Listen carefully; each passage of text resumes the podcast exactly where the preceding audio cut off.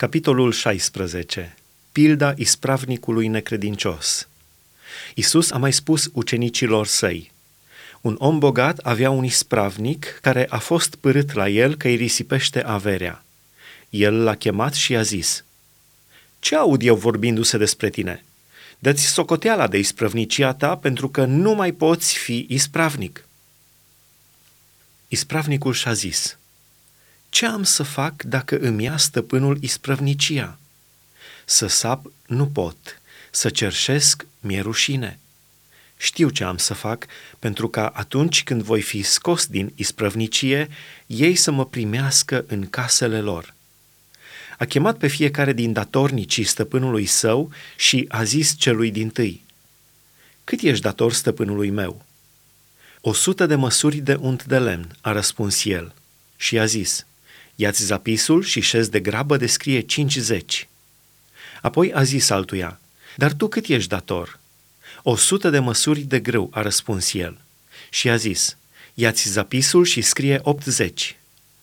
Stăpânul lui a lăudat pe ispravnicul nedrept, pentru că lucrase înțelepțește, căci fiii veacului acestuia, față de semenii lor, sunt mai înțelepți decât fiii luminii. Și eu vă zic, faceți-vă prieteni cu ajutorul bogățiilor nedrepte, pentru ca atunci când veți muri să vă primească în corturile veșnice. Cine este credincios în cele mai mici lucruri, este credincios și în cele mari. Și cine este nedrept în cele mai mici lucruri, este nedrept și în cele mari. Deci, dacă n-ați fost credincioși în bogățiile nedrepte, cine vă va încredința adevăratele bogății? Și dacă n-ați fost credincioși în lucrul altuia, cine vă va da ce este al vostru? Nici o slugă nu poate sluji la 2 stăpâni, căci sau va urî pe unul și va iubi pe celălalt, sau va ținea numai la unul și va nesocoti pe celălalt. Nu puteți sluji lui Dumnezeu și lui Mamona. Mustrări făcute fariseilor. Fariseii, care erau iubitorii de bani, ascultau și ei toate lucrurile acestea și își băteau joc de el. Iisus le-a zis: voi căutați să vă arătați neprihăniți înaintea oamenilor, dar Dumnezeu vă cunoaște inimile, pentru că ce este înălțat între oameni este o urâciune înaintea lui Dumnezeu.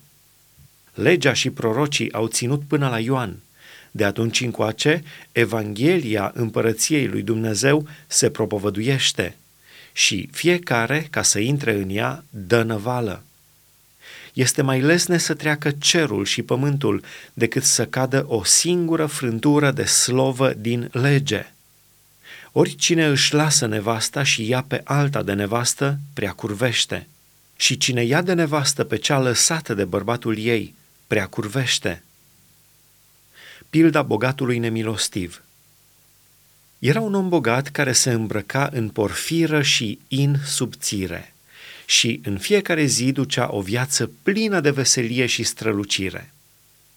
La ușa lui zăcea un sărac, numit Lazar, plin de bube, și dorea mult să se sature cu fărămiturile care cădeau de la masa bogatului, până și câinii veneau și lingeau bubele. Cu vremea, săracul a murit și a fost dus de îngeri în sânul lui Avram. A murit și bogatul și l-au îngropat. Pe când era el în locuința morților, în chinuri, și-a ridicat ochii în sus, a văzut de departe pe Avram și pe Lazar în sânul lui și a strigat: părinte Avrame, fie-ți milă de mine și trimite pe Lazar să-și moaie vârful degetului în apă și să-mi răcorească limba, căci grozav sunt chinuit în văpaia aceasta. Fiule, i-a răspuns Avram, adu-ți aminte că în viața ta tu ți-ai luat lucrurile bune și Lazar și-a luat pe cele rele. Acum, aici, el este mângâiat, iar tu ești chinuit.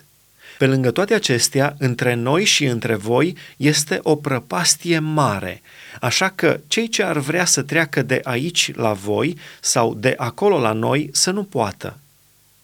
Bogatul a zis: rogu-te, dar, părinte Avrame, să trimiți pe Lazar în casa tatălui meu, căci am 5 frați și să le adeverească aceste lucruri, ca să nu vină și ei în acest loc de chin."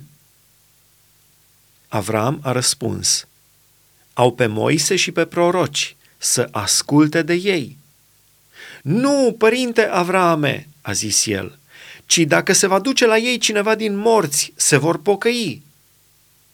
Și Avram i-a răspuns: "Dacă nu ascultă pe Moise și pe proroci, nu vor crede nici chiar dacă ar învia cineva din morți."